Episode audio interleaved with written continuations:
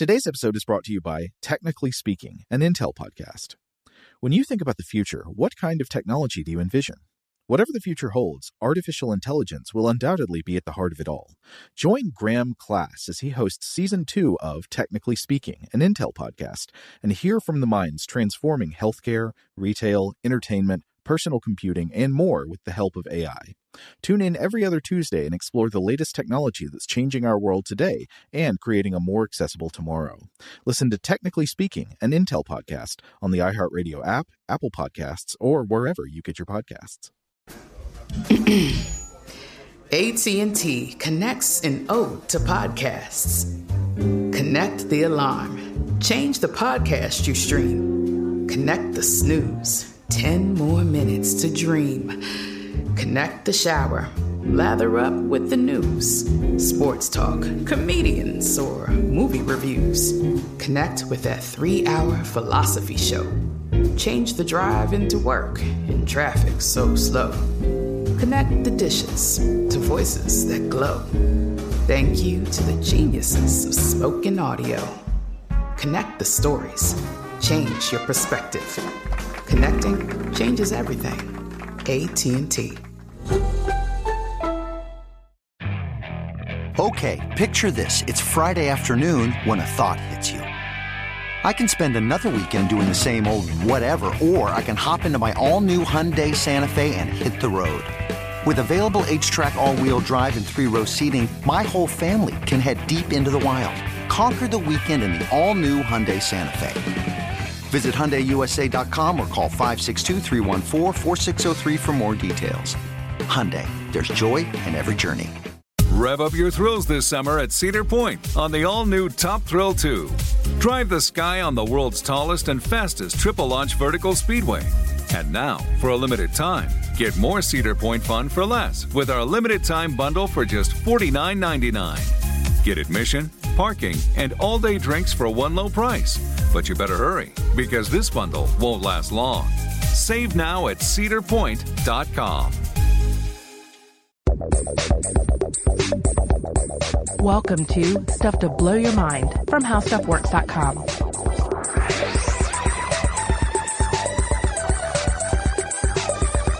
Hey, welcome to Stuff to Blow Your Mind. My name is Robert Lamb. And I'm Joe McCormick. And hey, it is time for a listener mail episode. We've got Carney the Mailbot here with his, uh, with a stack of mail for us, absolutely bursting at the seams from this mailbag. That's right. We, we had a, a lot of great listener feedback in the past month, uh, relating to episodes involving everything from, from Talos, the Man of Bronze, to Baby Jesus Homunculi, the Winter People, uh, you know, we've just we've had some really strong episodes that have come out, and and people have uh, have provided some strong commentary on them. I know we always say this, but we get really really awesome listener mail. I I love what you people out there send us, and uh, please always keep it coming. It it is true that we can't always get to all of it, or we can never get to all of it in mm-hmm. our listener mail episodes. There's just too much to uh, to read it all. So please, if you send us a great message and we don't get to it in this episode, please don't take that as a slight. There's just a, not enough time in the world to read it all, but uh, we hope we can give you a smattering of some of our favorites here. Uh,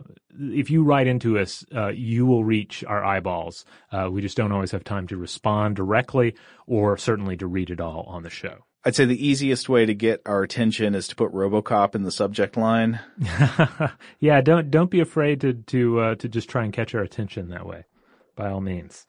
Uh, well, on that note, let's uh, let's call forth the robot. Let's look at a little bit of listener mail. What do we have up first here, Joe? Well, it seems that Carney is receiving a message from another solar system. Ooh. This first email is from Alice, and it's called Oumuamua episode comment. And so Alice writes, I adore your show. Here is a note intended to help improve it. On the recent episode about our interstellar visitor Oumuamua, that's about the interstellar asteroid that was recently detected just this fall, uh, she, she writes, you guys failed to note the more likely explanation for why it would be shaped similarly to a human designed ship for interstellar travel. Now we were talking about that's one reason people had been speculating, oh, maybe it's some kind of alien probe or alien spaceship is that it was much longer than it was wide. Had mm-hmm. this kind of cigar shape, which is an odd shape for objects naturally found in the solar system, right? You, you don't usually see asteroids shaped like that. Alice writes, if a cigar shape is really more likely to avoid collisions in space, then assuming that a number of randomly shaped objects were ejected from a distant solar system, the ones that are not cigar shaped would be more likely to encounter collisions and not make it to our solar system. Keep up the good work, Alice. I, I think that's an interesting point. Yeah. Yeah, and I, I do think it is a point that was brought up in some of the materials we were looking at. I, I feel like this is probably a case where maybe we or, or probably I did not hit it strongly enough when we were talking about it. Mm-hmm. That uh, the, the the shape would indicate something that was designed to uh, survive an interstellar voyage, and this would be one of the factors uh, involved there. It sort of uh, establishes a cosmic natural selection kind of thing, right? The, or, or at least a type of anthropic principle. Yeah. That the types of objects we'd be most likely to have entering our solar system are the ones that are most likely to make it here, and the ones that are not likely to make it here, we're not likely to see. Right. That's if you're if you're going with the idea that it's not a spaceship. Which Right. I believe that's still the, the that's still the prognosis is that it's not a spaceship. I, I hate to bust the wonder. It's probably not a spaceship. But but but lu luckily we, we were able to to air the episode. That was our concern. That, Right. That after we recorded it, they would say, actually, it is a spaceship. Everybody, um, the world has changed. And then we'd have to go re-record with an "It Was Aliens" bent. Yeah. Well, but We've never nice- had to do that yet. it's never come up. I, I, am- I can only imagine we would have to be very pro alien in the uh, the follow up though, because Right. I, I wouldn't want them intercepting this podcast and then thinking, oh well, those are the those are the guys we need to take out first. I, for one, welcome our cigar-shaped overlords. Exactly. Okay, well, thank you very much, Alice. And our next email comes from Levi, and it concerns the Talos episode about the ancient Greek automaton. This is one of two different cases on the podcast where we essentially gave the listeners homework and mm-hmm. said, here, uh, someone else figure out the math of this particular scenario. Now, this concerns the fact that in the episode, the ancient belief about Talos, or at least what was said in the myths about him, was that he would have to go around the coast of Crete three times in a day. Right. And so we were wondering, well, assuming he's marching the whole time, because he is a, an, an automaton, he can do that, uh, then how fast is he going? And maybe even what does that reveal about his size? Because we had some discussions about is, is he man-sized or is he a giant like we see in the uh, Ray Harryhausen uh, version of Talos? Right, so Levi contacts us with an email called The Talos Equation. He says, Hey guys, I am in the middle of the Talos episode and I had to pause to do some quick math after the comment about wanting someone to figure out how fast, how large Talos would have to be to circle Crete three times a day. This sort of trivial endeavor is precisely my cup of tea, so here it goes. A rough estimate of the total shore length of Crete finds the distance to be approximately 460 miles, and three laps around the island would make the total daily distance 1,380 miles. If we assume an eight hour day, sunrise to sunset, we can calculate that Talos would be moving at about 172 miles per hour. The description Okay. of it's pretty fast. Yeah. But hey, automaton uh, with the the ichor of the gods flowing through its vein. So you know anything's possible. That's right. It's like the super unleaded. So uh, Levi continues, quote, The description of Talos given in the Argonautica says that he strode around the island as opposed to running or sprinting. And if we assume a stride to mean a normal walking pace, we can say that a stride is about 80 steps per minute. Interesting uh, variation here. Given the rate of speed of 172 miles per hour, we convert our units to feet per minute. 15,153.60 feet per minute. Next, we calculate our distance per step. 15,153.6 divided by 80 average steps per minute gives us a figure of 189.42 feet per step. That's a long stride. If we assume that the average person's stride, distance per step, is equal to approximately half their height, we can calculate Talos's total height to be 378.84 feet. So this would definitely uh, be supporting the idea that Talos is not a human-sized uh, uh, creation, but a true giant. Now, this kind of goes counter to what most of the ancient sources would seem to assume, which is that Talos was made of bronze, but he was more like the Tin Man than like the Ray Harryhausen giant Talos. He was a human-sized bronze creature. Now Levi continues, quote, Now that this mathematical and geeky itch is sufficiently scratched, I can enjoy the rest of the episode. Love Oh. the show. Keep up the suburb work. Regards, Levi. Did the whole thing with it on pause? Yeah.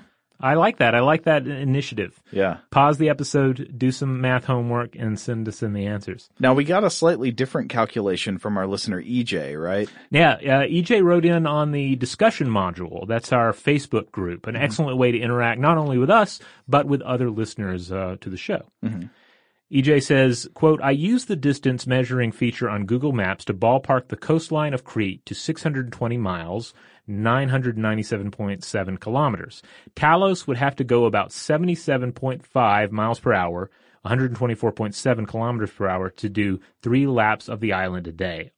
Also, I couldn't help thinking about Skyrim during the episode, and he included a picture from a particular meme that's popular. But I believe, uh, if I remember correctly from my Skyrim playing days, Talos is a god in the world of Skyrim, and there's a particular NPC that goes around preaching uh, about Talos. I think he's in the the first uh, major town you encounter. So I'm unfamiliar with Talos eh, or uh, with Skyrim in general. Is Talos bronze in Skyrim?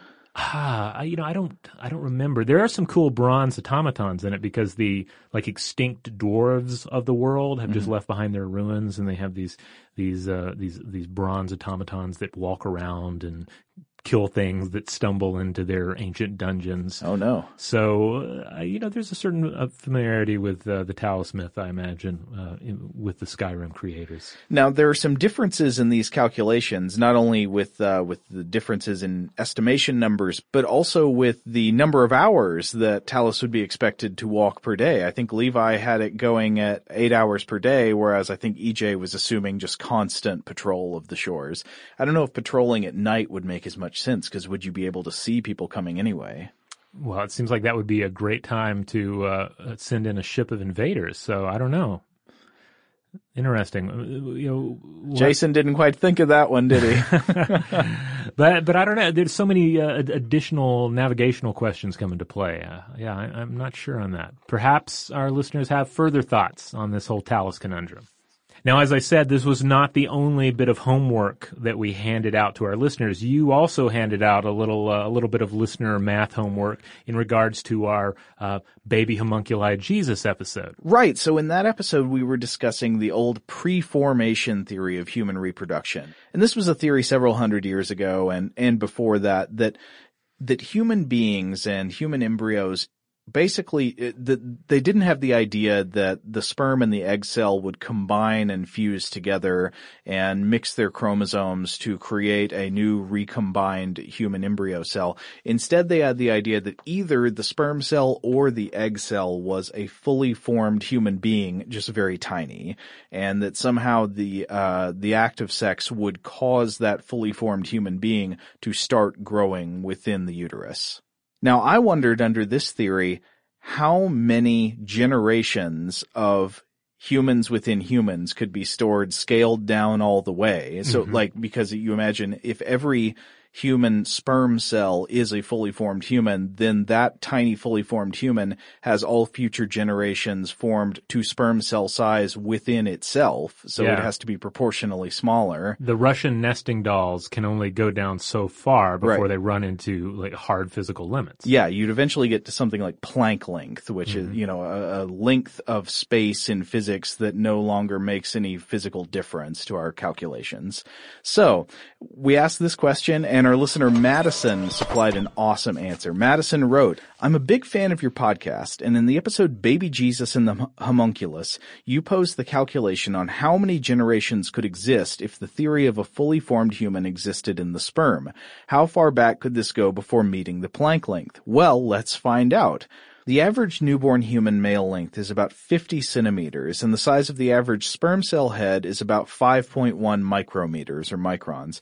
This means the ratio of newborn length uh, of newborn length to sperm length is and she does the calculation. It's about 98,000, but she says we should just round it to 100,000 because it's easier or a factor of 1e5.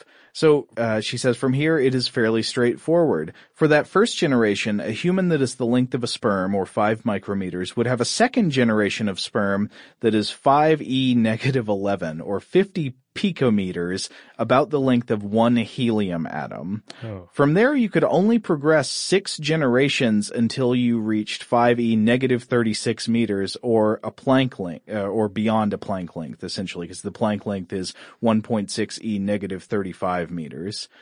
Then Madison writes, but what about the oocyte? Human oocytes are much larger than sperm at 100 micrometers in diameter.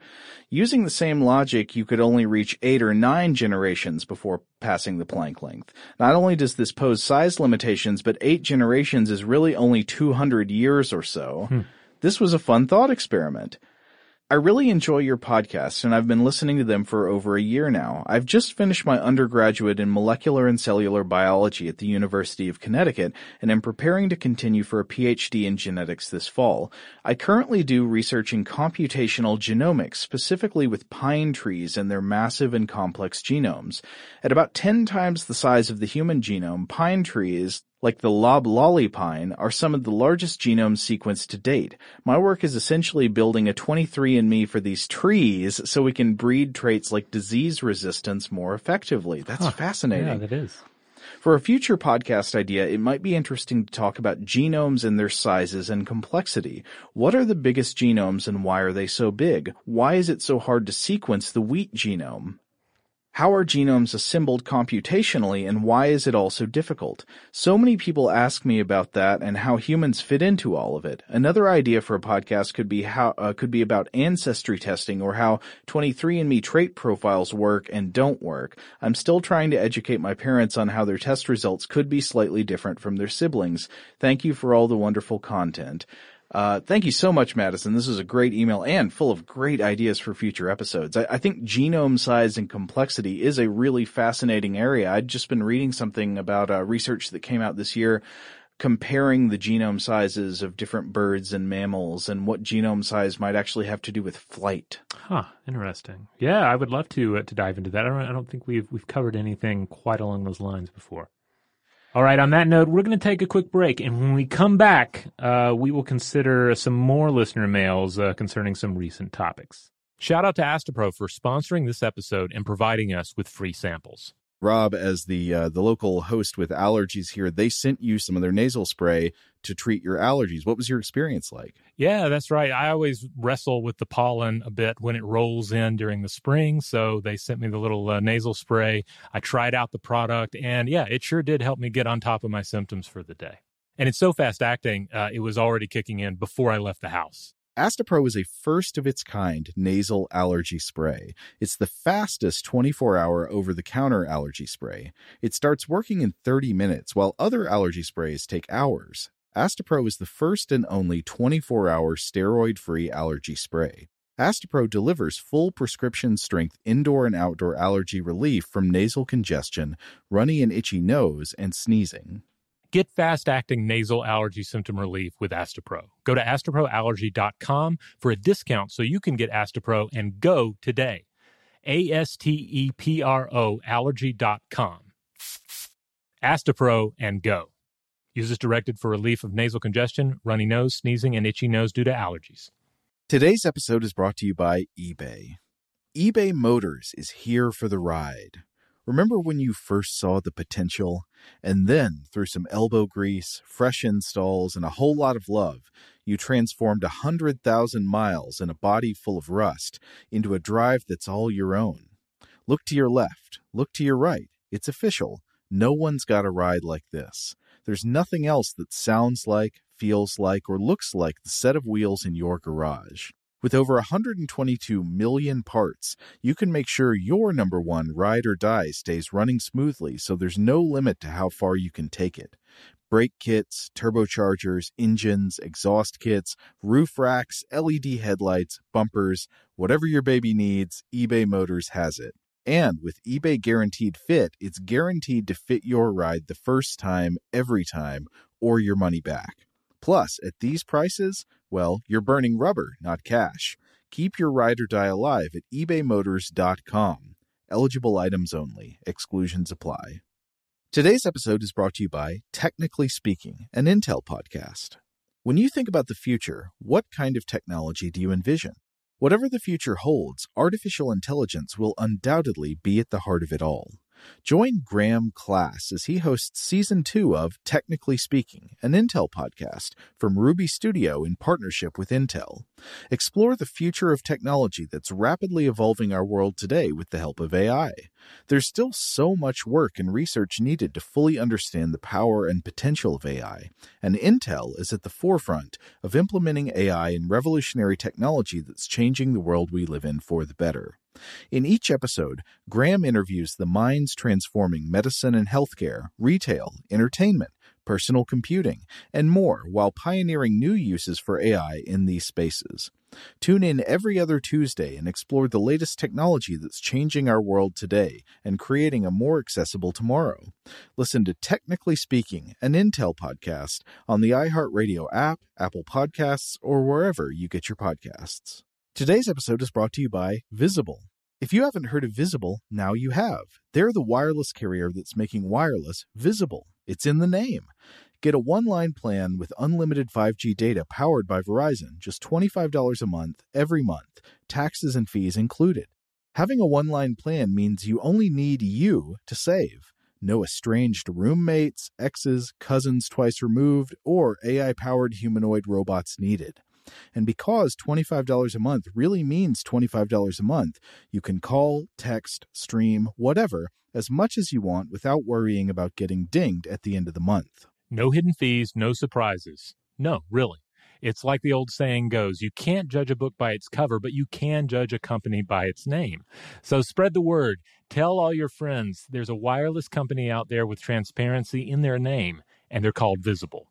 Start saving on wireless today at visible.com. Monthly rate on the Visible plan for data management practices and additional terms, visit visible.com. All right, we're back. So this next bit of listener mail comes to us from listener Stephen, titled Paradox or Semantic Illusion. Hmm. So already we're intrigued. Hi, Robert and Joe. While working, I often find it helpful to distract my mind a little. For this reason, I listen to lots of podcasts. Stuff to Blow Your Mind is by far my favorite. I make my living as a custom mannequin sculptor using clay for some projects and digital sculpting programs like ZBrush for others. I have never heard of that job before, but that is so interesting. yeah. I, uh, I should have thought before, how do mannequins get made? Yeah, I mean, you. I guess you tend to think that you just have like a mass produced, and certainly there are some mass produced mannequins, but Yeah. you do see unique mannequins in certain stores, and they have to have an origin story. Yeah, totally. This is the guy. This is the modern uh, Daedalus uh, Okay. creating his, uh, his his his myrmidons. He continues, the production deadline I have to meet can be brutal. Many times when I have needed to put in crazy hours to get things done, stuff to blow your mind has made the process less painful than it otherwise would have been. Thank you. Your recent podcasts about the present moment and bicameralism have the lichen and rust-coated cogs of my mind grinding into motion again. I was unfamiliar with Julian Jaynes' work prior to hearing your podcast on bicameralism, but I have read and appreciated Joseph Campbell and Eckhart Tolle's ideas for many years. I'm reaching out to you because I'm trying to reconcile Campbell, Tolle, and Jaynes' perspectives on metaphors. Metaphors, all right.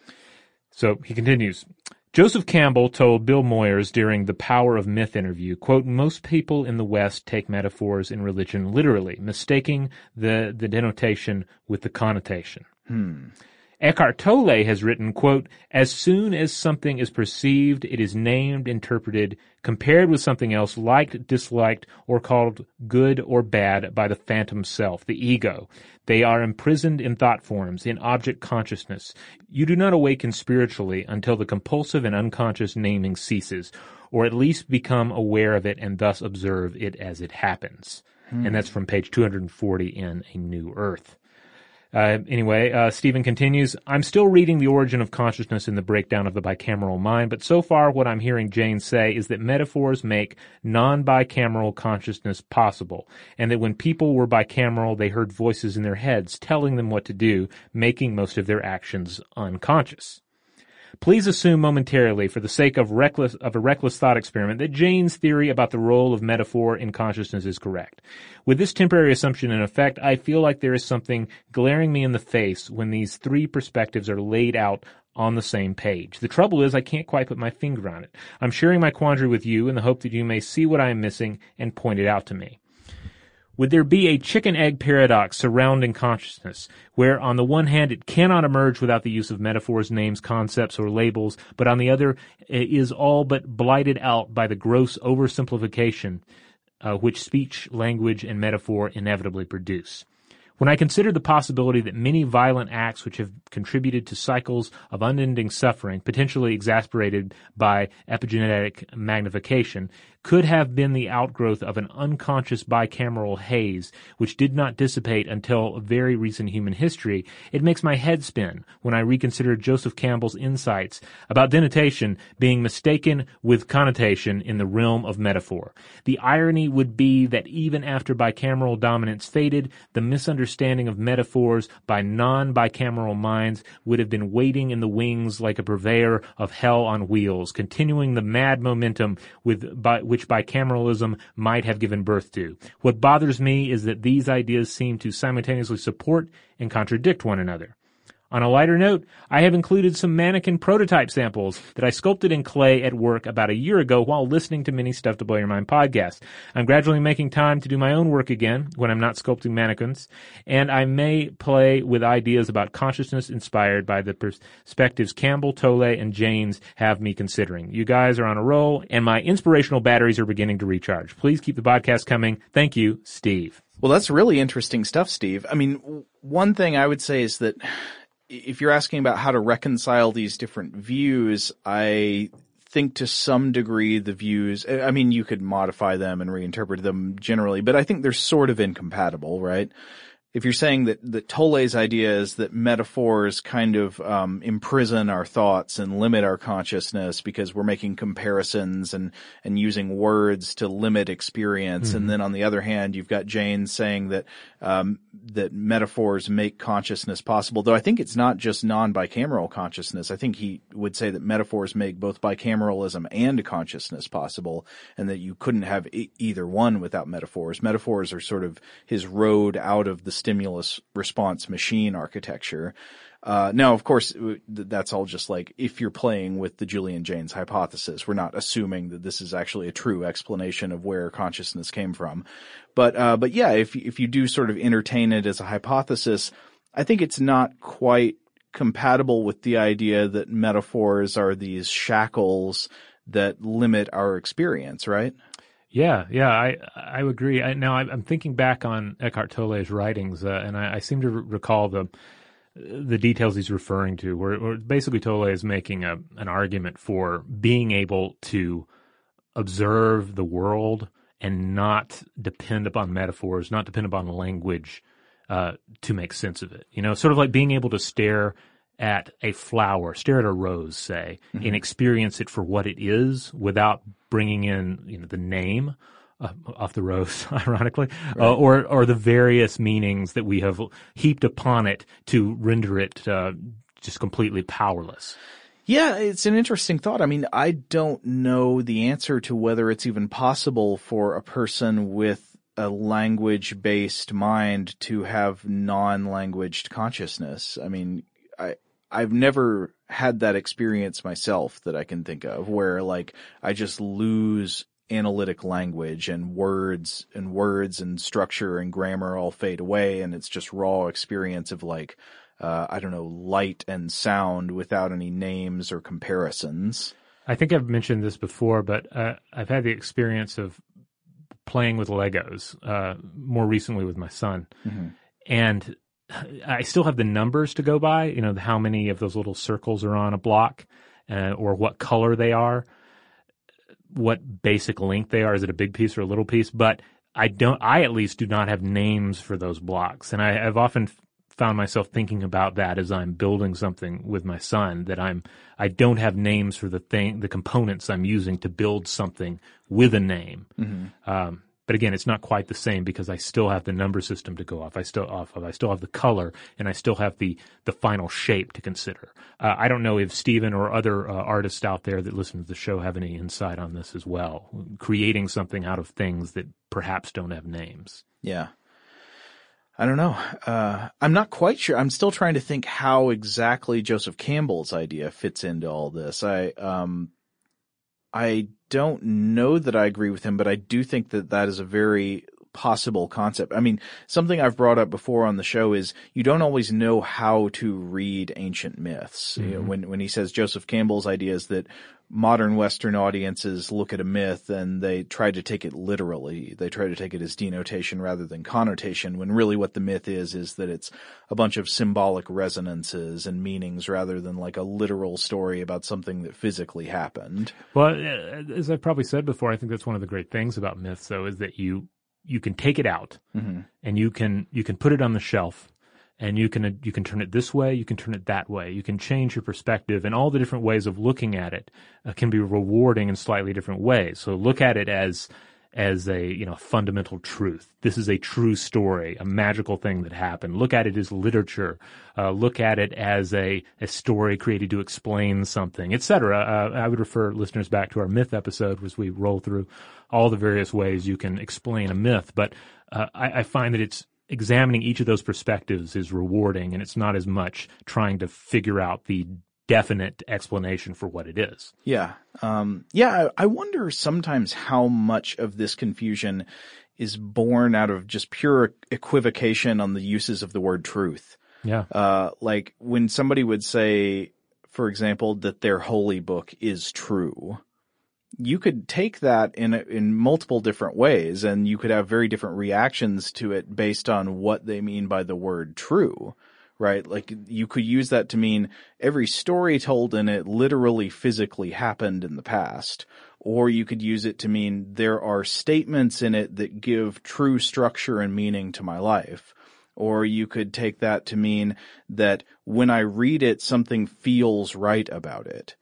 Yeah, I I find myself again with my son having to explain a lot of this stuff because he'll, you know, he has the uh, he has it down like if something is true, obviously, and then if something is completely made up.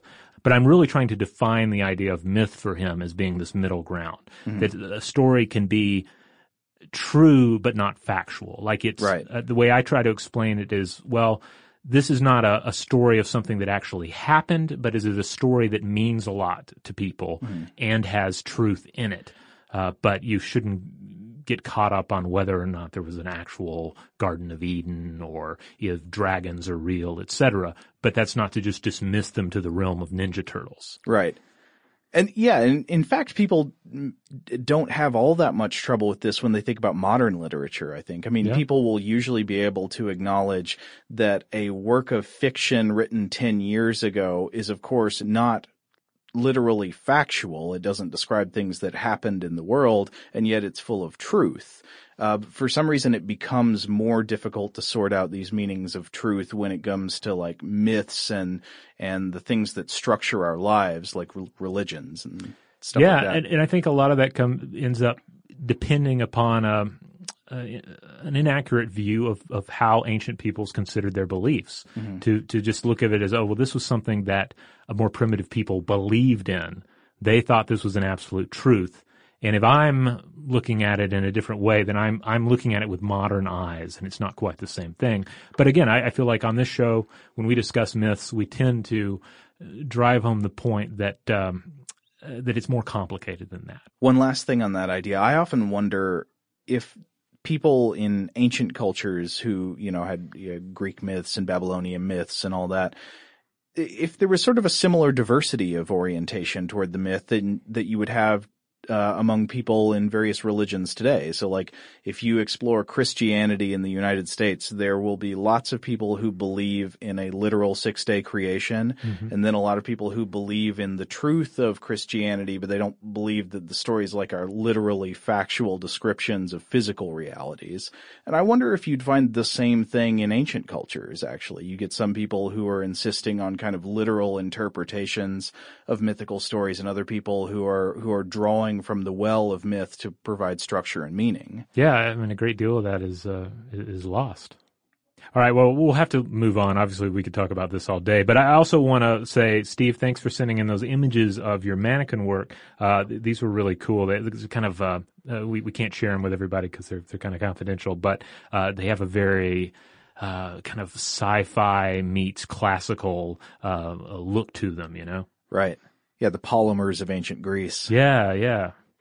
All right, well, what do we have next uh, from Carney the mailbot here? Well, Carney is giving us a message from Julia, and it's about our Winter People episode. Oh. So Julia says, Hi, Robert. Hi, Joe.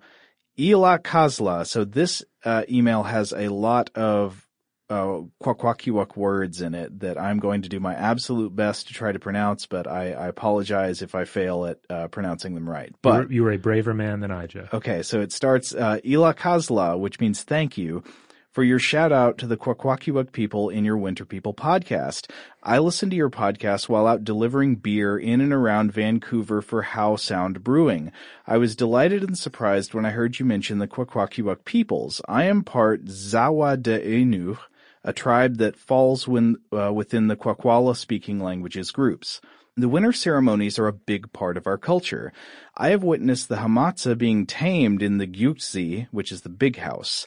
I appreciated your understanding that this is more than just a performance. It's a way to transcend reality and enter into the spiritual. When we go onto the floor to dance in the big house, we turn around in a circle. This is a representation of us turning into the spirit world. Our ancestors were theatrical. You mentioned choreography in our dances. This did happen. I have heard stories of those that knew they were being bitten by the Hamatsa, putting a piece of meat on their arms so that when the Hamatsa bites them, it will look as though they have bitten into the flesh and torn some off. These performances would often scare the Indian agents that would come to our ceremonies. I've read that back in the day, the Ni Noxola, who are the wise people, would choose who would be initiated as the Hamatsa. They would then fake that person's death in front of the community in a very convincing way.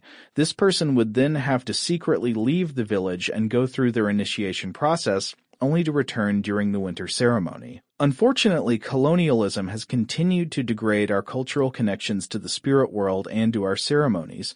Residential schools, genocide, disease, the potlatch ban, the 60s scoop, stealing our regalia, forced sterilization of indigenous women, systemic racism have all contributed to this degradation. We no longer have these ceremonies in the winter. We no longer have winter and summer names. We no longer have the traditional foods that supported us through the winter months. This is starting to shift though. We are relearning our old ways and adapting them to our new ways. We're starting to restore traditional governance of which the winter ceremonies contribute greatly to.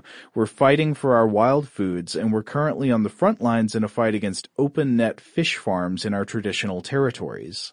The story about the cannibal at the north end of the world has been told to me differently.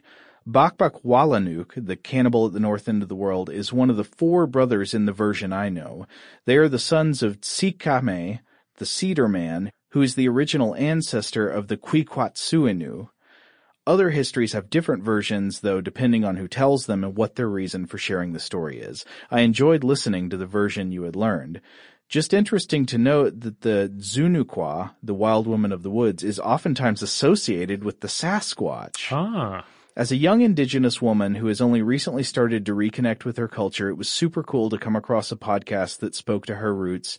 Cheers. And this is from Julia Ixtam Gilagami or Abalone Shell Woman. Well, that was a real treat. That's Uh, awesome. I mean, we, uh, we, we, kind of gambled in that episode and said, well, we probably have some listeners out there who have some familiarity with this culture Uh-huh. or parts of this culture. And, uh, and lo and behold, we, we got to hear from one. This was really cool. So thank you so much for getting in touch, Julia. All right. On that note, we're going to take a quick break. And when we come back, we're going to roll through a few more of these wonderful listener mails that we've received. Today's episode is brought to you by eBay. eBay Motors is here for the ride. Remember when you first saw the potential? And then, through some elbow grease, fresh installs, and a whole lot of love, you transformed a 100,000 miles and a body full of rust into a drive that's all your own. Look to your left, look to your right. It's official. No one's got a ride like this. There's nothing else that sounds like, feels like, or looks like the set of wheels in your garage. With over 122 million parts, you can make sure your number one ride or die stays running smoothly so there's no limit to how far you can take it. Brake kits, turbochargers, engines, exhaust kits, roof racks, LED headlights, bumpers, whatever your baby needs, eBay Motors has it. And with eBay Guaranteed Fit, it's guaranteed to fit your ride the first time, every time, or your money back. Plus, at these prices, well, you're burning rubber, not cash. Keep your ride or die alive at ebaymotors.com. Eligible items only, exclusions apply. Today's episode is brought to you by Technically Speaking, an Intel podcast. When you think about the future, what kind of technology do you envision? Whatever the future holds, artificial intelligence will undoubtedly be at the heart of it all. Join Graham Class as he hosts season two of Technically Speaking, an Intel podcast from Ruby Studio in partnership with Intel. Explore the future of technology that's rapidly evolving our world today with the help of AI. There's still so much work and research needed to fully understand the power and potential of AI, and Intel is at the forefront of implementing AI in revolutionary technology that's changing the world we live in for the better. In each episode, Graham interviews the minds transforming medicine and healthcare, retail, entertainment, personal computing, and more while pioneering new uses for AI in these spaces. Tune in every other Tuesday and explore the latest technology that's changing our world today and creating a more accessible tomorrow. Listen to Technically Speaking, an Intel podcast on the iHeartRadio app, Apple Podcasts, or wherever you get your podcasts. Today's episode is brought to you by Visible. If you haven't heard of Visible, now you have. They're the wireless carrier that's making wireless visible. It's in the name. Get a one line plan with unlimited 5G data powered by Verizon, just $25 a month, every month, taxes and fees included. Having a one line plan means you only need you to save. No estranged roommates, exes, cousins twice removed, or AI powered humanoid robots needed.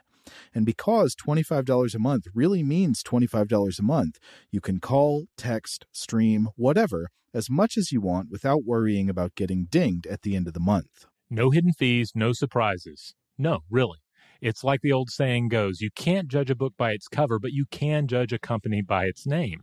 So spread the word. Tell all your friends there's a wireless company out there with transparency in their name, and they're called Visible. Start saving on wireless today at visible.com. Monthly rate on the Visible plan for data management practices and additional terms, visit visible.com. Okay, picture this. It's Friday afternoon when a thought hits you. I can waste another weekend doing the same old whatever, or I can conquer it. I can hop into my all new Hyundai Santa Fe and hit the road. Any road. The steeper, the better. Because my all new Santa Fe is available with H track, all wheel drive, so I can hit the trail without a worry in the world. Heck, with three rows and best in class rear cargo space, I can pack the whole family in with all our gear. We've got available dual wireless charging for our phones, so we'll never lose touch with civilization, and we won't lose touch with the primordial power of Mother Earth. So, which is it? Waste the weekend or do something a little more epic? And conquer it in the all new Hyundai Santa Fe. Visit HyundaiUSA.com or call 562 for more details. Hyundai, there's joy in every journey. All right, we're back. All right, well, here's uh, here's one from our listener, uh, Milan. Milan writes in uh, in response to our Talos episode. Uh, they say, Hi, I have just one detail you didn't get particularly right. The word robot is a noun made by famous writer uh, Čapek from the Czech verb robota, which means uh, corvée. Sincerely, your listener, Milan. Uh, now, I, yeah, I have to add here, indeed, robot does stem from the Czech word robota, which means forced labor. And uh, I was reading about this in Brewer's Dictionary of, Fa- of Phrase and Fable, always a, a cool uh, source to have in play on, a, on these uh, these things. Uh, the name comes uh, indeed from the me- mechanical creatures in Carl Čapek's play RUR or Rossum's Universal Robots, and a 1923 production in London introduced it to the English speaking speaking world, and it was uh, used in reference to flying bombs of the Second World War as well. Uh, so uh, it, it is it is kind of interesting to to trace the the roots of this word, like how a Czech word becomes popular among English speakers, and then you know throughout the world. I also have to say that I'd I'd previously read that the term comes from a, a Czech word robotonik, uh, which uh, interestingly enough, the villain in the Sonic the Hedgehog games Yep, is what I was Dr. thinking. Ivo Eggman Robotnik. Robotnik, yeah. Yeah, which I'd, I'd forgotten about. He's the the big mustachioed guy in the various mechanical um, I death always machines. wondered. So he's he's like a sphere with legs and a mustache. yeah, he's like an Eggman. Yeah, why is he a robot or does he just make robots? Is he human? is he a sentient egg? How deeply uh, dare we uh, dive into the mythos of Sonic the Hedgehog? I'm not sure, but I do have fond memories of playing those games. I never beat them, but I, I you know, it's always always fun to zip the uh, critters around in the first couple of levels before it became too difficult. Yeah, fast moving. Okay, we've got another short email from our listener Joshua, who's who writes in with the subject line. This is a good attention getter. Werewolves spotted in Vietnam. Ooh, Joshua writes, Hey guys, long time listener and huge fan here. Just wanted to thank you for the introduction to the game Werewolf. I'm currently staying in a hostel in the tiny village of Ta Van in Vietnam, and it was a great icebreaker with all the other travelers as the coals burned low. Sadly, the villagers always triumphed, but there's always tomorrow night. Man, that's different than our game where the werewolves won most of the time yeah. Probably has to do with different numbers of players, right? We were like at the bare minimum of villagers to actually have a game, but uh, but glad to hear your villagers could put up a fighting chance. Uh, Joshua continues, the work you all do is amazing. Thanks to everyone who makes this podcast possible. You've been faithful companions on many long airplane and bus rides, as well as just nights at home. You're valued and appreciated. Really keep up the good work. Thank you so much for saying so, Joshua. That is, is so nice to hear and, and really glad to hear we're helping you make friends, uh, on your travels. All right, here's another one. Uh, this one comes to us from Jake, titled Big Fans. Hi guys. I'm a big fan of the podcast. Started listening when I heard my favorite author, R. Scott Bakker, would be on and have been enjoying it ever since. Funny story, I listened to your episode about various mind controlling parasites with my eight year old daughter, Molly. She really enjoyed it, and even though it freaked her out a little, she later asked to listen to more with me. So next we listened to the Talos episode, which I was really enjoying until you started to talk about how Talos would immolate people with a hug and a huge grin. Oh no. Ha! I loved it, but it was too much for Molly and she wanted a new one and said, they really have a way of making everything dark. They do indeed, Molly. Oh, you know, I feel like we don't go out of our way to do that, but Oh, well, yeah, I, uh, we'll discuss. We'll Okay. discuss. Uh, so Jake continues. So I picked one that sounded like a nice, easy one for The Winter People, Part 1. Everything was going well until you started talking about Santa Claus, Oh, and no. I could tell trouble was coming by the excitement in your voice as you said, have you heard the original stories about St. Nicholas? Uh-oh, I thought. They only get that excited when they're about to say something horrifying. and sure enough, you dove right into the evil innkeeper who chops up children and pickles their body parts. but it had a happy ending. They get resurrected. Well, oh yeah. Suffice to say, I was asked to stop it in no uncertain terms. Oh no. Anyway, it cracked me up that she pegged you guys as being drawn to the dark side of things. Definitely true, and definitely part of why I enjoy your show so much. Keep it up. Uh, I'll be listening, but I can't say the same for Molly. Regards, Jake.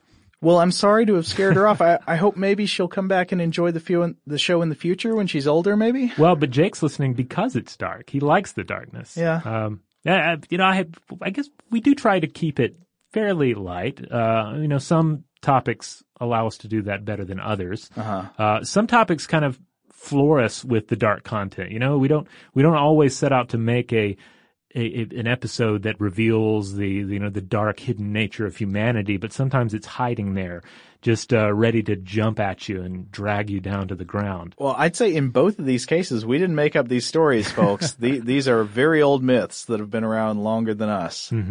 Uh, I will say on the Santa Claus issue, at the, the around the same time we were recording this, I was I wrote uh, an article for HowStuffWorks.com about the the kind of delightful history and cultural usage of Santa Claus. So uh, there is that lighter side to me uh, regarding uh, the jolly old elf, even if it wasn't present uh, in that episode. Maybe I was letting my uh, my holiday um, fatigue shine through a little bit. I don't know. Anyway, thanks for writing in, Jake. It was great to hear from you. Okay, we are receiving one here from our listener Mary, who writes us about a recent Vault episode we featured. Uh, or wait, did we feature this from the Vault? I don't think we did, did we? This is just an old episode. What's the episode? The episode is the science of coincidence. Oh no, it's just a coincidence. We haven't uh, republished that one yet. This was my first episode of Stuff to Blow Your Mind, Oh. or, or at least the first one I recorded. Maybe not the first one that aired, but uh, th- this still I think remains one of my favorites. We where we talked about uh, what's really going on when you think synchronicity is happening in the world. Right, yes. And so anyway, Mary writes in about this episode. She says, quote, I've been slowly catching up on podcasts and I just finished listening to The Science of Coincidence. When you began talking about the scientist around whom machines always seem to break down, I believe that's Wolfgang Pauli, I think. She continues, I was reminded of a fun coincidence that happened to me in college. In one of my physics labs, one of my partners was a professional juggler. This particular day, we were doing the experiment to prove the speed and acceleration at which different objects fall. Basically, we were testing gravity. Everyone else in the lab was getting perfect results on every drop they tested. We, on the other hand, could not get a consistent result to save our lives. Our tapes showed gaps and bunches that should absolutely not be occurring. Parenthetical, we were using equipment that sent electric pulses out as things fell, theoretically marking a special sort of tape that was stretched up to the height of the device. I cannot remember its name. After the third or fourth erroneous result, we began joking about how our juggler was messing with our results. After 20 minutes without a clean fall, we threw him out of the lab. as soon as he stepped out the door, we got all of our tapes, all of our falls went perfectly. It became an incredibly easy experiment at that point. Once we had all the data we had to have, we let our juggler back in. Once again, our tapes started showing odd gaps and bunches. When we wrote up our conclusions, in addition to the ones that uh, the professor expected, our group added, based on our observations, we have concluded that objects do not fall according to the accepted laws of gravity when in the presence of a professional juggler.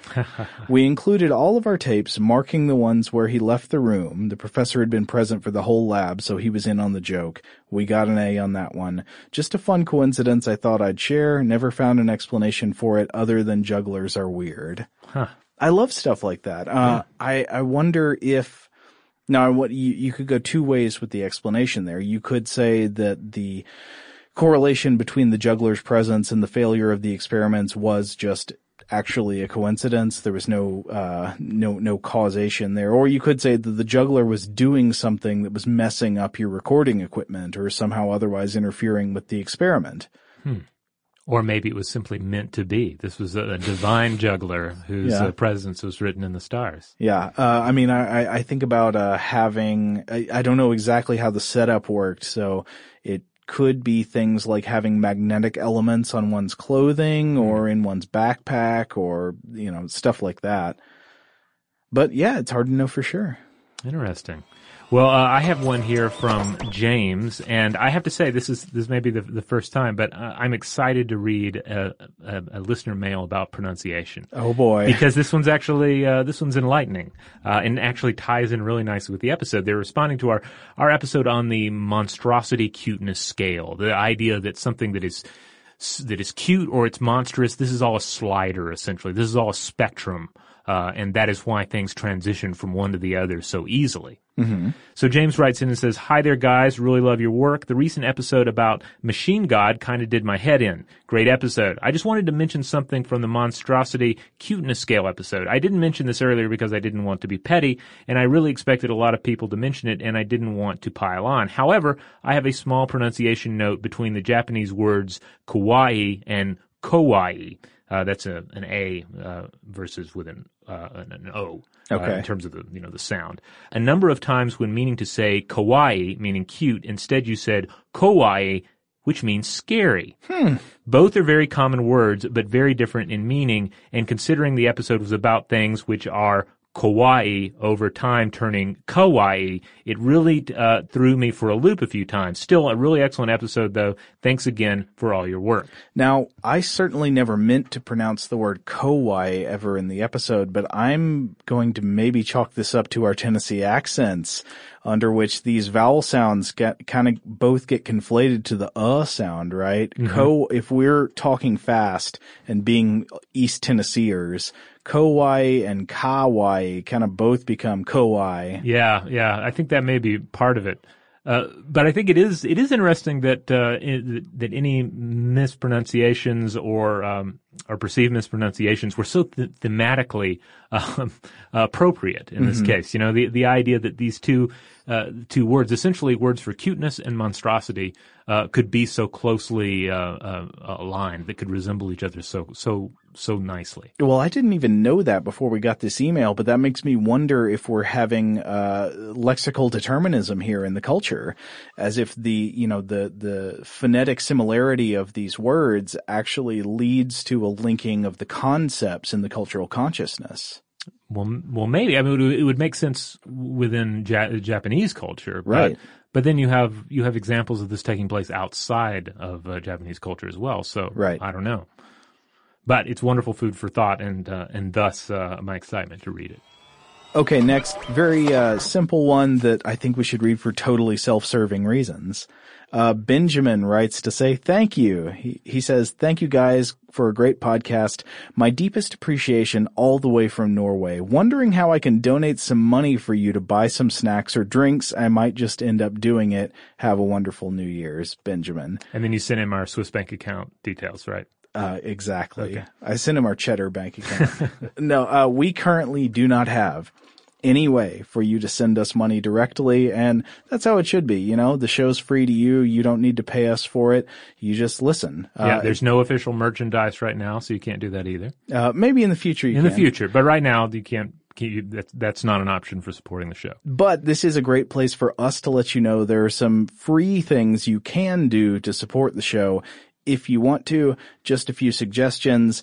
As always, give us a positive rating and review on the platforms where you listen to us, whether that's iTunes, Stitcher, whatever. Uh, a thoughtful review where you talk about what you like about the show is going to be more helpful than just some stars floating in the void without words. Uh, if you're in a position to do business with our advertisers, use our promo codes when you do it. And, uh, if in any way, if it's possible for you to do it, let them know that you heard about them through us. Share, uh, here's a big one. Share and interact positively with our posts on social media. A lot of people probably aren't aware that social media works this way, but if you're like us and you've got a page with a bunch of followers, and you post something, it doesn't go to all your followers. Uh, the social media platforms, they, they kind of want to keep you hostage. So they will show your followers your posts at a, at a rate determined by how much you pay them to do it. And if you don't want to pay them anything, you're not going to be reaching most of your followers unless people start commenting on and sharing those posts. So that's a really easy way to help us reach more people and help the show. Just do positive, good quality engagement, like things, share things, and so forth. Yeah, you can collectively reach more people than than we can with our account. Totally. Even more important than social media is word of mouth. Just if you know somebody who you think would like our show, tell them about it. Yeah, as you're walking down the street, just start screaming the name of the show, Right. Uh, and and hopefully people will listen to you. You know, write it on the on the, the walls of bathroom stalls with sharpies. No, don't do that. But uh, but you know, just generally spread the word. If if if we share some sort of cool idea. Uh, you know, share that cool idea with, uh, with with other people. Bust it out at cocktail parties, and uh, and and then maybe uh, you know give a recommendation on top of that. Yeah. Also, if you've got a platform of your own, whether that's a podcast, blog, video series, whatever you might be doing, uh, and you think your followers might dig us, let them know about us. That helps too. Yeah. So- Have stuff to blow your mind themed birthday parties. I'm just spitballing at this point, but uh, yeah, there's a lot of stuff you can do uh, that, that it doesn't cost a dime that actually helps us out immensely. How about stuff to blow your mind themed retirement parties? Sure, yeah. I mean, you can use the basically the same cake design too. You could form stuff to blow your mind themed countries. Yeah, yeah, perhaps maybe in the virtual realm. You know. Okay, so yeah, that's about it for now. No, uh, can't send us any money, but there are, are things you can do if you like the show and you want to give us a boost. All right, here's another one. This one comes to us from Duncan. Duncan writes in and says, Hi there. I was just listening to the Dangerous Foods 3 episode, and the question was asked whether octopi actually specifically evolved to use choking as a defense mechanism. Although I can't de- definitively answer this, I was reminded of an episode of Blue Planet 2. Uh, this, of course, is the great uh, one of the great Attenborough uh, nature documentaries, in, in which an octopus was attacked by a shark. As the shark attempted to eat the octopus, it forced its tentacles into the shark's throat and out through the shark's gills, stopping it from breathing. This forced the shark to let go of the octopus, which escaped and survived the encounter. This strongly suggests to me that the answer is yes. Well worth wa- watching the show if you haven't already. Hmm. So this makes me think of in the old cartoons when you would see like a giant shark or something like that trying to eat Bugs Bunny or whatever other crafty cartoon hero. They would like put their feet on both sides of its mouth and like, you know, spread, spread their feet apart to like wedge there so that they couldn't be eaten. Mm-hmm. Yeah, Kind of yeah. like that. Yeah, I think so. Ba- basically, the, the, the same the same idea is in play. This, of course, is not to be confused with the scene in Lucio Fulci's Zombie, in which a an aquatic zombie battles um, a shark briefly. Right. Though that is one of the great scenes uh, in cinematic history. You've got my gears turning. Next October, there will definitely be a Science of Fulci episode.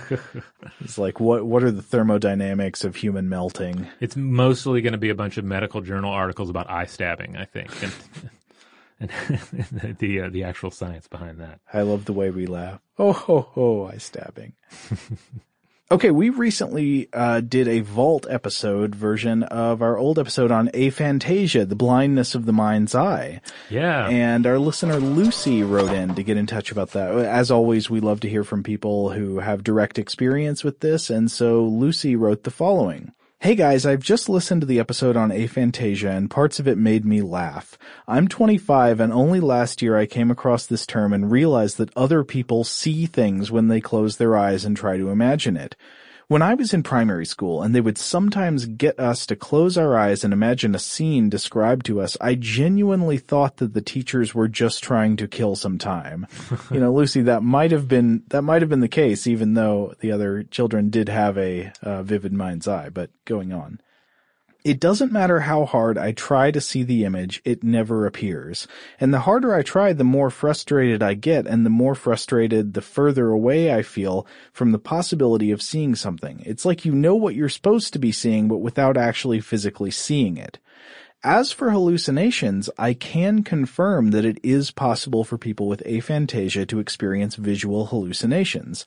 I have experienced a couple of psychotic episodes which included visual hallucinations.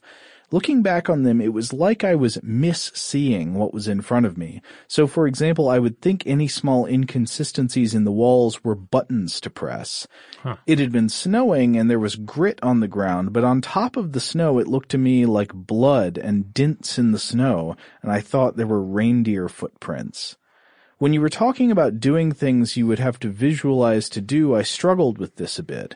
I do agility with my dog, and at training, if we're told to do a sequence before doing it, everyone else will picture what to do in their heads. But for me, I need to physically do something to remember it. So I will stand and look at the section we're working on and will move my arms slightly, the one I would use to direct my dog at that point, for me to remember to go and do it. Interestingly enough, I'm always the one at class that remembers the courses the easiest. Great podcast, and I really enjoyed listening to it, Lucy. Oh, very interesting. Thanks so much, Lucy. Yeah, that's interesting that um, aphantasia could contribute to different learning styles when you when you need to like memorize a pattern of movements or something. You can't visualize yourself doing it. I, ha- I have to throw in that I think every month or two I quiz my son again to try and determine if he can make uh, uh, visual uh, images in his mind. I'll say, so if you close your eyes and think about a hedgehog, can you see a hedgehog? And uh, he'll tell me yes or no. And it, it's it's kind of you don't want to lead them too much on these questions, Right. Uh, but I, I'm continually curious uh, about how he how, about his perceptions of his own inner world. Can he see one? I'm pretty sure he can, yeah. Yeah. But early on, when I was asking about it, I think he didn't understand what I was talking about, and I got answers that were more negative. Well, I mean, again, the it's kind of odd trying to describe the phenomenon here because when I imagine a visual image, I'm not seeing it the way I see stuff with my eyes. Uh, so it's kind of odd to try to define what that kind of seeing is. It's not the same as seeing with the eyes. It's not seeing in the same place as seeing with the eyes. It's more like having an awareness of the visual qualities of a concept without having that concept in front of you, Yeah. you know? When I when I've talked to my my son about consciousness, uh, he has described what he calls his turning place. So- You've told me this before. Yeah. This is great. He has the he says that he he can remember anything. He just has to like bring the memory out into his turning place, and then he he remembers it, uh, which is which is wonderful. I mean, that's he's basically describing consciousness. The Cartesian theater. Yeah. Uh, speaking of consciousness, I want to read a, a quick uh, listener mail here from Chris. Chris writes in and says, "I'm sure someone has already sent this to you." But in case not, I figured to pass it along. The New York Public Library recently reposted David Bowie's list of his 100 favorite books. And right up there among some classics and avant-garde British fiction is Julian Jaynes' Origin of Consciousness at number 21. I wonder if Bowie sensed or channeled a voice in his head through his various personas and he provides the link uh, and uh, says, "In any case, thanks for making the podcast. It's always super interesting, and I appreciate the hour-long dives into curiosity for curiosity's sake amid the exhausting news cycle these days. Keep up the good work." I, I took a look at this list. For a rock star, Bowie has a very intellectual book list. Yeah. Well, it, I really one would expect that, right? I mean, Yeah. but he's Bowie. He's, Yeah. he's not just any rock star. And uh, I'm I'm intrigued by this idea of the bicameral Bowie. I'm going to have to listen to a bunch of Bowie songs with uh, the bicameral mind in mind, Okay. and uh, and and see what uh, what I find. I'll probably find something because recently I've been I was driving in the car and I turned on a, uh, like an oldie station and they played uh, Pink Floyd's "Comfortably Numb." yeah. And for a brief second, like idly listening to the lyrics, I'm like, oh man, this is totally about bicameralism. This is this is what this song is about. And then I had a little more time to process, and I'm like, no, no, that's just because I'm thinking about it all the time, and I'm, and then I listened to Comfortably Numb. Well, now that I'm thinking about it, hold on a second. Is Ziggy Stardust a bicameral being? Uh, maybe, maybe I'm gonna I'm gonna have to bust out the the greatest hits and find out. Okay, one last one from Carney. I think this is the perfect listener mail to end on. This is from our listener Liz. Subject line, chopping mall. Liz says, Hi y'all. So I just started listening to your episode called Talos, the Bronze Automaton, and stopped in my tracks when I heard the words chopping mall. As a teenager, there was an amazing video store a few blocks away that literally had everything. It was like the Library of Congress of movies. The horror section was formidable and my best friend and I like to rent bad horror movies. This is a good way to form an adult personality. Uh, she continues, we happened upon Chopping Mall and watched it many times over the years. I still think about it and actually found a stream and watched it a few years ago. It is so amazing and I'm glad to hear it has not been forgotten and is still appreciated in all of its awesome terribleness. Hopefully some listeners will take it upon themselves to check it out. Cheers, Liz. Obviously, uh, if you are a, if you are a child listening right now, you should not check out Chopping Mall. No. But if you're an adult who loves bad horror movies from the 80s, ooh, it's a good one. Yeah, indeed. I watched it for the first time this this past year, and we discussed it on uh, Trailer Talk, I believe. Yeah. And uh, yeah, it's tremendous, tremendously fun uh, '80s killer robot movie. Yeah. And of course it comes up in Talos because Talos is the legendary progenitor of the killer robots in Chopping Mall. Exactly. course. Yeah. But uh, yeah, this is just a tremendous film, and I totally um, agree with her on the, the wonders of the of the video store, both as a child and even as an adult. I, I dropped by our local video store, Videodrome, which is just down the street from the HowStuffWorks offices, just the other day to rent myself some Creature from the Black Lagoon and uh, and of course the cinematic classic uh, Leviathan. Ooh, Leviathan. Terrible movie, but great cast and great poster. Yeah. Yeah, Peter Weller, RoboCop. He's the main dude in Leviathan. You can see him wearing a hat that nobody's ever worn before the moment he put it on and walked on set. Uh, it's got Hector Elizondo, I think. It's got uh, Daniel Stern. It's got Amanda Pays. It's got Richard Crenna, doesn't it? I think you're right. Also, did you name the uh, the woman with the uh, the haunting eyes? Is that not Amanda Pays? No, no. Uh, this is um, uh, she's been in a number of genre uh, films. I believe she was in uh, They Live as well. Oh, Meg Foster. Yes, Meg Foster. Yes. Oh yeah, yeah. She does have icy eyes. Yes, really the, the the greatest icy eyes of all time. Oh, So- and it's got Ernie Hudson. oh, Ernie Hudson. Who can forget Ernie Hudson? I mean, it, it is just, it's killer. And it's one of those 1989 underwater movies. Yes, which I'm still. That's a question I have for for listeners out there. Here's your homework: figure out for us why there are so many underwater peril, underwater monster uh, encounter movies that came out in '89. Because you have Leviathan, The Abyss, DeepStar Six. Lords of the Deep. Yeah, all of it seeming to converge on 89 and I don't I I for one don't know if it's just because The Abyss was coming out and all these other lower budget uh, films sort of hatched on like Lampreys or was there something else going on in the culture be- that that made everyone make an underwater peril movie uh, at that moment? I'd love to know. The people are dying to find out. Exactly. What a fantastic mailbag. I just love hearing from y'all out there. Yeah, yeah. So keep them coming. Uh, we're going to try and do these more regularly uh, these days. Like maybe once a month, maybe once every couple of months. We'll see how it goes. Yeah. All right, so there you have it. Again, not all the listener uh, mails that we've uh, received, but just some of the ones that uh, we thought were uh, were pretty juicy and uh, needed to be shared with other listeners. The rest of you can continue to write in, write in in response to other listeners, or hey, go on to uh, Facebook, find our Facebook group, the discussion module, and interact with the other fans directly. Cut us out entirely. we're just the middlemen.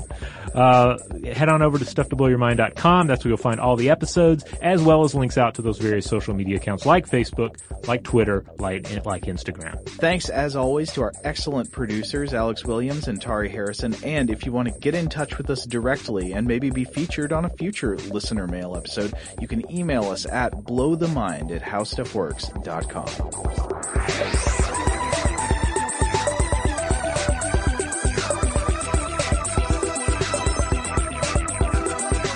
For more on this and thousands of other topics, visit howstuffworks.com.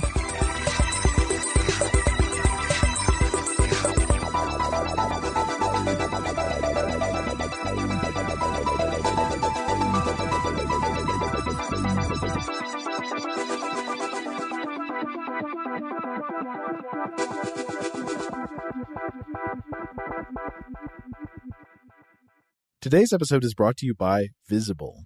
The future of wireless is here, and it's transparent. Switch to Visible, the wireless company that makes wireless visible.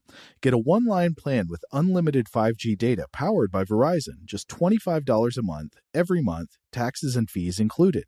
No hidden fees, no surprises, no, really. What are you waiting for? Get with the times and switch to Visible at visible.com. Monthly rate on the Visible plan for data management practices and additional terms, visit visible.com.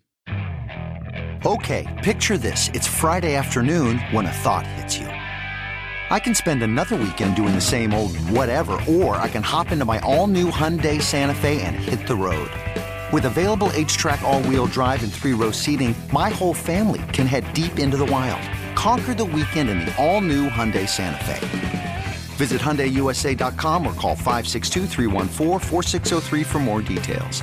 Hyundai, there's joy in every journey. Rev up your thrills this summer at Cedar Point on the all new Top Thrill 2. Drive the sky on the world's tallest and fastest triple launch vertical speedway. And now, for a limited time, get more Cedar Point fun for less with our limited time bundle for just $49.99. Get admission, parking, and all day drinks for one low price. But you better hurry because this bundle won't last long. Save now at cedarpoint.com. If a new house is on your wish list in the next five years, grow your savings faster and experience your dreams with an Ohio Homebuyer Plus account from Kemba Financial Credit Union. A savings account specifically designed to save for a new home where you can earn 7% APY, a $500 matching bonus, and a $1,500 mortgage closing cost credit. Learn more at Kemba.org. Offer expires March 31st, 2025. APY equals annual percentage yield. Restrictions apply. NMLS 292230. Equal housing lender. Federally insured by NCUA.